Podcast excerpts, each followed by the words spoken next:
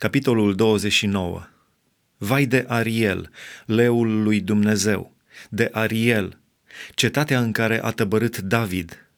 Adăugați an la an și lăsați sărbătorile să-și facă ocolul lor. Apoi voi impresura pe Ariel. Plânsete și gemete vor fi în ea și cetatea va fi ca un Ariel pentru mine căci te voi împresura de toate părțile, te voi înconjura cu cete de străjeri și voi ridica întărituri de șanțuri împotriva ta. Vei fi doborât la pământ și de acolo vei vorbi și din țărână ți se vor auzi vorbele. Glasul tău va ieși din pământ ca al unei năluci și din țărână îți vei șopti cuvintele. Dar mulțimea vrăjmașilor tăi va fi ca o pulbere măruntă și mulțimea asupritorilor va fi ca pleava care zboară și aceasta deodată, într-o clipă.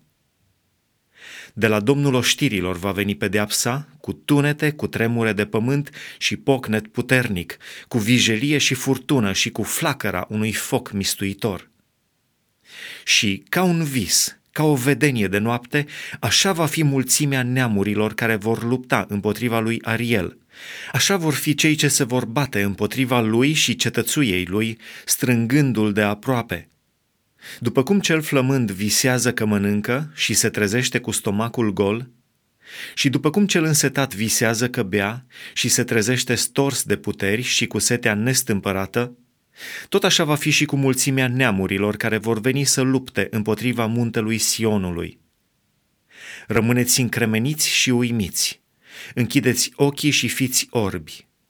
Ei sunt beți, dar nu de vin, se clatină, dar nu din pricina băuturilor tari, ci pentru că Domnul a turnat peste voi un duh de adormire. V-a închis ochii prorocilor și v-a acoperit capetele văzătorilor. De aceea, toată descoperirea dumnezeiască a ajuns pentru voi ca vorbele unei cărți pecetluite. Dacă o dai cuiva care știe să citească și îi zici, ea citește, el răspunde, nu pot, căci este pecetluită. Sau dacă dai cartea unuia care nu știe să citească și îi zici, ea citește, el răspunde, nu știu să citesc. Domnul zice, când se apropie de mine poporul acesta, mă cinstește cu gura și cu buzele, dar inima lui este departe de mine și frica pe care o are de mine nu este decât o învățătură de datină omenească.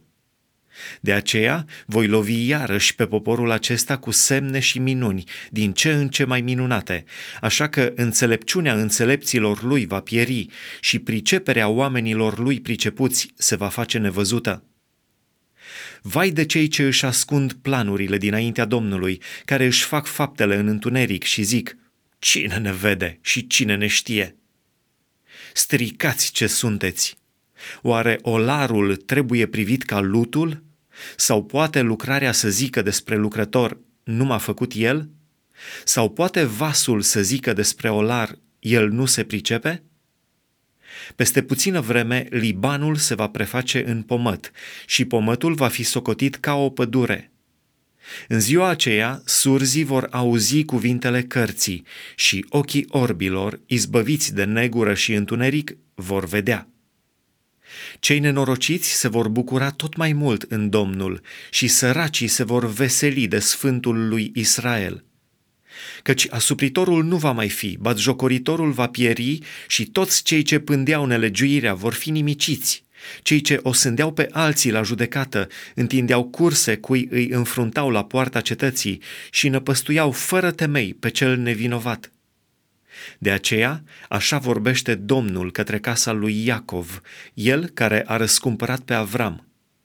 Acum Iacov nu va mai roși de rușine și nu îi se va mai îngălbeni fața acum. Căci când vor vedea ei, când vor vedea copiilor în mijlocul lor lucrarea mâinilor mele, îmi vor sfinți numele, vor sfinți pe Sfântul lui Iacov și se vor teme de Dumnezeul lui Israel.